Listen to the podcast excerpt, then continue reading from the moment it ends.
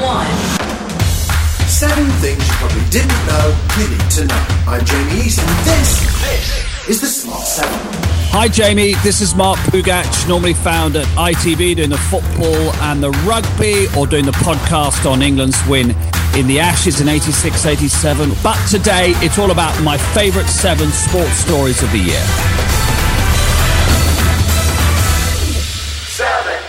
Mark, welcome. What have you got for us first?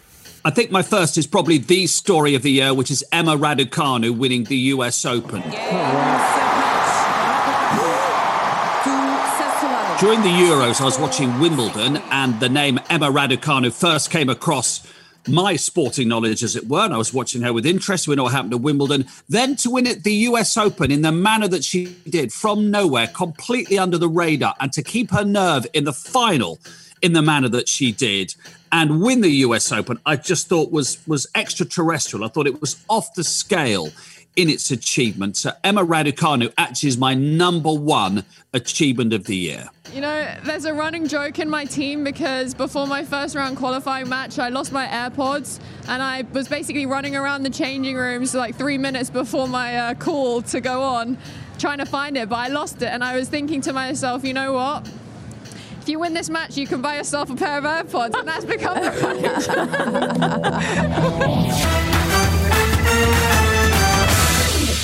Six. What's next, Mark? I love horse racing. I particularly love jump racing. I've presented from the Grand National probably a dozen, 14 times. And every time I did, I would say to the people I was working with, the day that a woman jockey wins this race will elevate that jockey and this race into a different dimension. It's Rachel Blackmore. And she comes back, and the only sadness is that there isn't a, a guttural, throaty roar Yeah. from the entry crowd here to, to greet her because this is this is such a huge moment. Rachel Blackmore, the year of her life, winning the Grand National on Manila Times, was just the most phenomenal achievement. And were it not for Emma Raducanu, that would be my number one achievement of the year. But Rachel Blackmore winning the Grand National, the first woman to do so as a jockey. It's an unimaginable feeling. You can't, you can't get even close to it, dreaming about how it would feel until it actually happens, you know. And I don't think I can even put into words how that does feel, you know. Number five is actually, in a way, quite a serious story, but really important. And it's to do with the Tokyo Paralympics and the Afghan athletes Zakia Khudadadi and Hossein Rasouli, who had to be evacuated from Kabul because of the, the Taliban having taken over. And it looked like they were never, ever going to get to the Tokyo Games for obvious reasons.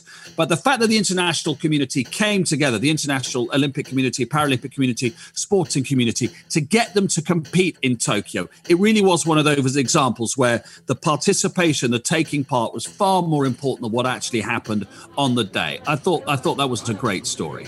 As you can imagine, the meeting was extremely emotional. There were lots of tears from everyone in the room. It really was a remarkable meeting. Having seen images of the athletes being evacuated on a plane on Monday, to see them in person, which is something I don't think we'll ever forget. It underlined the ability of sport to bring humanity together.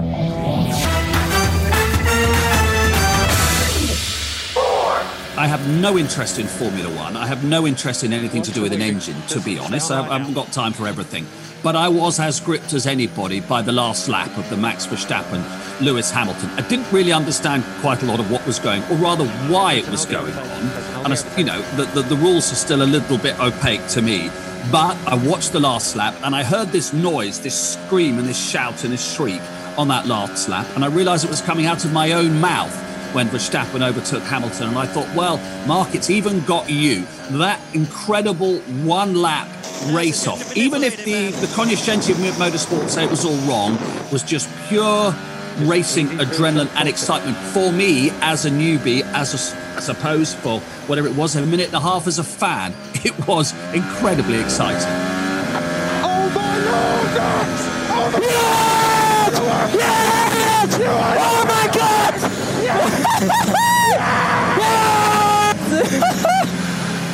Max Verstappen, you are the world champion! Oh, I'm just speechless, Lewis. Absolutely speechless. Still to come on this special episode of the Smart 7, Tom Brady gives hope to all us oldies, and Gareth Southgate had the year of his life. Right after this.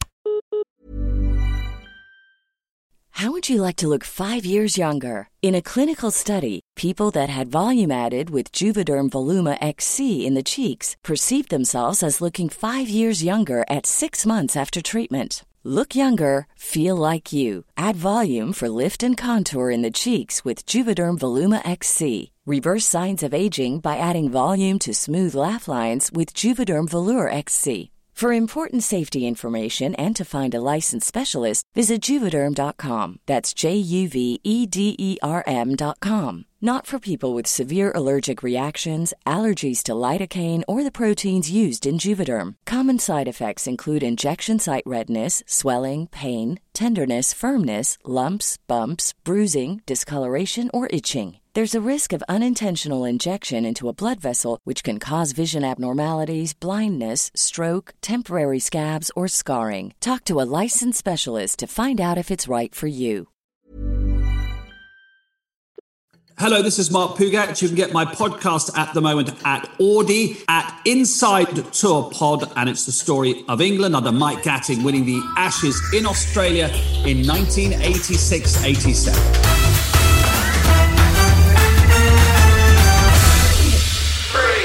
American sport tries its hardest in this country, gets a bit of a foothold. Uh, NFL's got the biggest foothold, I think we would all agree. And Tom Brady, aged 44, to win a seventh Super Bowl. It's one thing to be really good at a sport, to get to the top, but then to stay there you stay there. We look at our footballers in this country, you know, who stay there for 10, 12, 15 years. That's amazing. Tom Brady to be at the top of his sport for two decades, to move away from the team with whom he won six Super Bowls in New England, to go to Tampa Bay, and then to win a seventh Super Bowl, age 44, and to beat the young pretender. I just thought that that was great for all of us who will never remember our 20s or 30s ever again. Tom Brady, Super Bowl champion for the seventh time. I'm so proud of all these guys down here. Everything we uh, dealt with all year. We had a rough month in November, but BA had all the confidence in us. The team had a lot of confidence. We came together at the right time. I think we knew this was going to happen tonight, didn't we? A busy year for sport, Mark. What's what's next on the list? Next for me, actually, I love because it was so unexpected. I've, I've, covered half a dozen Olympics and watched Tom Daley winning medals in London and in Rio and thought he's a great Olympian. If he doesn't win a gold medal, so be it. And then what does he go and do in Rio? Wins the 10 meter synchro dive. And you could feel the excitement of the whole country that you know it felt like the boy next door that we'd all grown up with had won. Not only did he win he then went and showed what a brilliant knitter he was when he knitted that little pouch for his medal. And i just thought it was fantastic. I was so happy for him. Did the knitting made me laugh everything you want. Sporting excellence and sense of humor all in one. We are olympic champions and I can't quite believe it. It's been such a crazy roller coaster ride of, I mean, I've been diving for 20 years, four Olympic Games, and many events and many attempts at trying to win an Olympic gold medal. And this guy freaking rocks up on his first Olympic Games, first time ever competing at the Olympics, and wins gold. Genuinely can't believe it, and it's been so incredible. And for your final story, Mark, I believe it's one you were personally involved in. I was very honoured in 2021 to anchor ITV's coverage of the Euros, and we had the we had the final, obviously, but we had the semi-final exclusively, and I don't think I've been so stressed about a football match in a long, long time. When you do my job, you can't get all partisan and start waving your rattle. You've got a job to do. But during extra time, I wanted England so badly to win for the players, the crowd, the way the country was going through so much rubbish, everybody at home. So the exhilaration on the final whistle when England were in their first major final since 1966 really was something to savour. They've done it. They've only gone and done it. This is England's night. He will, and you should really enjoy it. England 2, Denmark 1.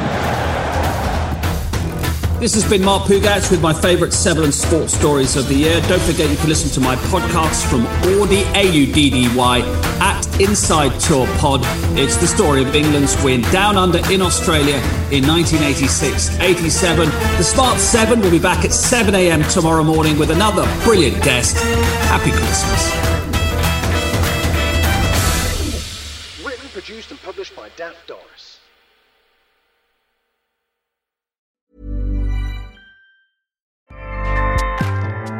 ACAST powers the world's best podcasts.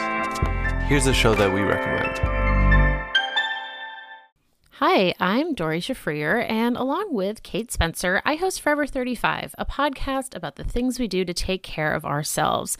Join us every Wednesday with guests like author Phoebe Robinson, chef Samin Nosrat, actress Busy Phillips, and even former Secretary of State Madeleine Albright. On Mondays and Fridays, we have mini episodes where we answer listeners' questions on everyday problems like how useful a butt mask really is, how to deal with a petty friend, or how to relax after a long day. So join us Monday, Wednesday, and Friday on Forever 35, where we're not experts, but we are two friends who like to talk a lot about serums. ACAST helps creators launch, grow, and monetize their podcasts everywhere. ACAST.com. Hi, this is Ciara from the Smart 7 Ireland edition. Just to let you know, we're pausing this podcast from Friday, the 25th of August, but you can still get up to speed in just seven minutes if you search the Smart 7 and catch up with our UK edition. Thanks for listening.